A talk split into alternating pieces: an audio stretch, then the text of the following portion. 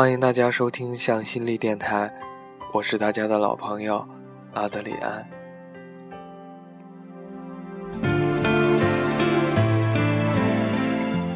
看完妮可基德曼首次担当制片的《兔子洞》之后，片中有一段话迟迟萦绕在心中，那是妮可所饰演的女主角贝卡问她的妈妈：“悲伤是否会消失？”时，妈妈回答她的话。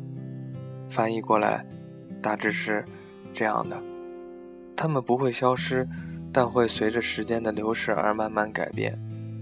有时候你觉得自己好像忘记他们了，可是某个时刻他们又会突然浮现，继而你的心会一沉，但你不会一直沉溺下去。慢慢的，你会觉得其实还好，这种无能为力的悲伤，其实也还可以撑过去。不管是亲情还是爱情，我想绝大部分人都明白，离别之所以令人如此的心痛和难过，是因为我们和离开的那个人曾经共同经历过那么多开心和快乐，曾经拥抱的那么紧，也曾经一度离一辈子在一起的海誓山盟那么贴近。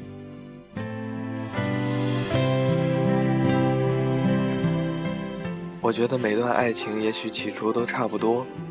当你觉得工作快要充斥你全部生活的时候，就突然出现了这么一个人。也许一开始这个人并不让你觉得有什么特别，但你会觉得，因为这个人，好像跟工作无关的东西，有些已经沉睡了好久的东西，突然间就苏醒了。你会告诉自己不要太过认真。因为这个人很可能是过眼云烟，然而这个人会向你承诺，会告诉你应该再一次相信爱情。故事一定是从这个时候开始的。你告诉自己要理性，但对方依旧会慢慢占据你越来越多的时间，花时间去想这个人，花时间去考虑跟这个人的未来，花时间。去幻想自己可能和这个人会出现的快乐和难过，其实跟星座也许没有太多的关系。每一个陷入爱情里的人，也许都是一个样子。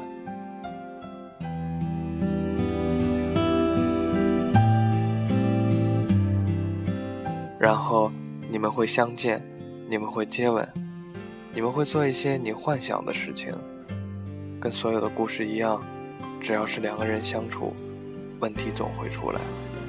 尽管我们都明白，却不见得就能平静对待一场离别。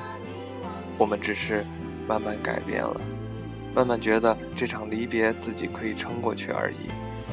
讲到底，似乎又是一个不允许哭泣的场合。因此，我也有朋友认为，恋爱最美好的阶段是彼此互相暧昧，却还未确定关系的时期。因为这个时候，彼此眼中有的都是对方的好，没有热恋后的争执和吵闹，连当下的思念的煎熬都是甜蜜的。只有这个时候，是恋人眼中两个人最需要彼此，也最深爱彼此的时候。这个时候，是我们渴望拥有的时候。这个时候的我们心中，没有跟离别任何相关的字眼。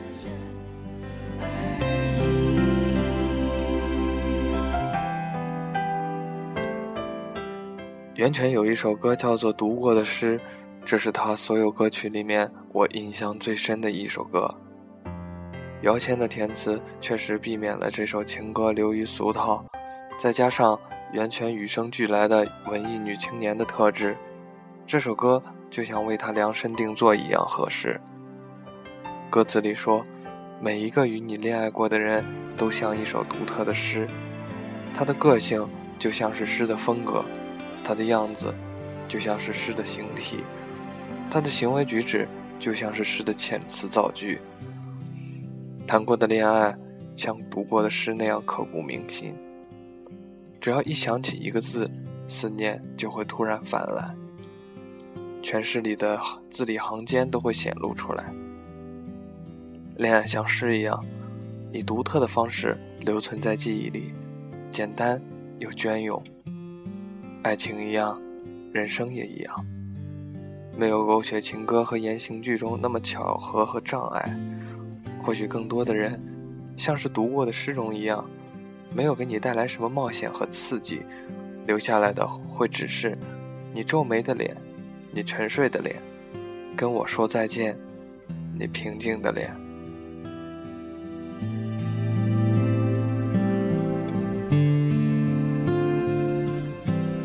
再难过也好，每一次离别都终将过去。随着年龄的增长。单身的时间越来越长，爱情变成了越来越遥远的存在。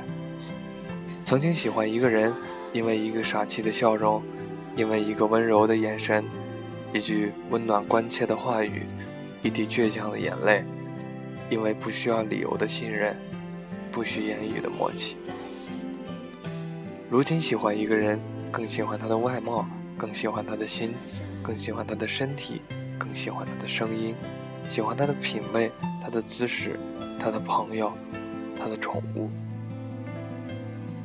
曾经坚信，在遇见那个对的人之前，要做的只是让自己变得足够好。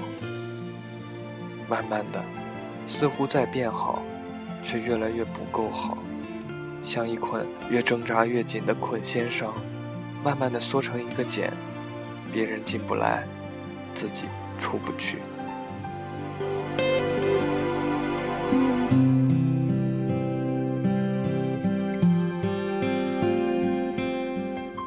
如果爱是一种情绪，是不是就像青春期的叛逆？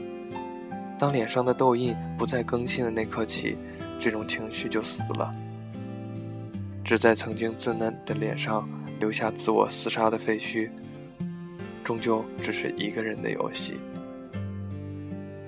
卑微的心会成长。滚烫的容颜会冷却，面对爱情的是一颗傲慢冷淡的心。不相信爱情，似乎成了不能恋爱的理由。厮守一生的人未必有爱情，片面之缘的人未必没有爱情。婚姻无需伟大的爱情，彼此不讨厌就够结婚的资本了。爱没爱过，最终得到的亲情。责任感和惯性都是一样的。然而，轰轰烈烈的爱情，最终都要归于平淡，转瞬即逝，似生命之树上的琥珀，有不可窃取的光泽。在叛逆的时候没有好好早恋一场，如今发现，爱究竟是有多不容易。如今，我觉得自己已经遇见对的那个人。何其有幸啊！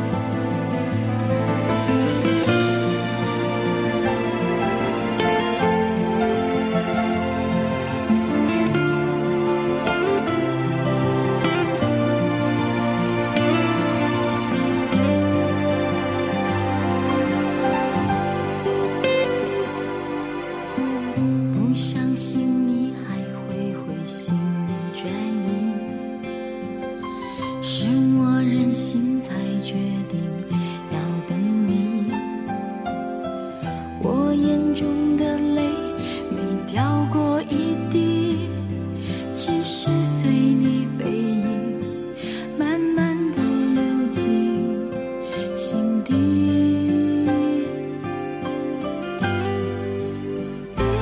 我等你，半年为期，逾期就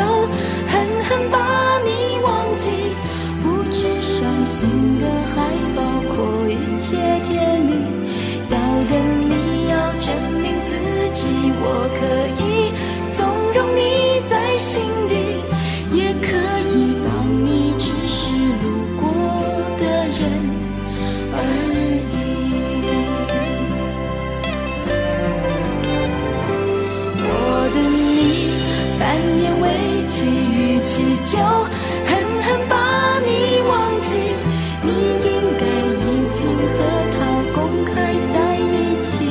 要等你要证明自己我可以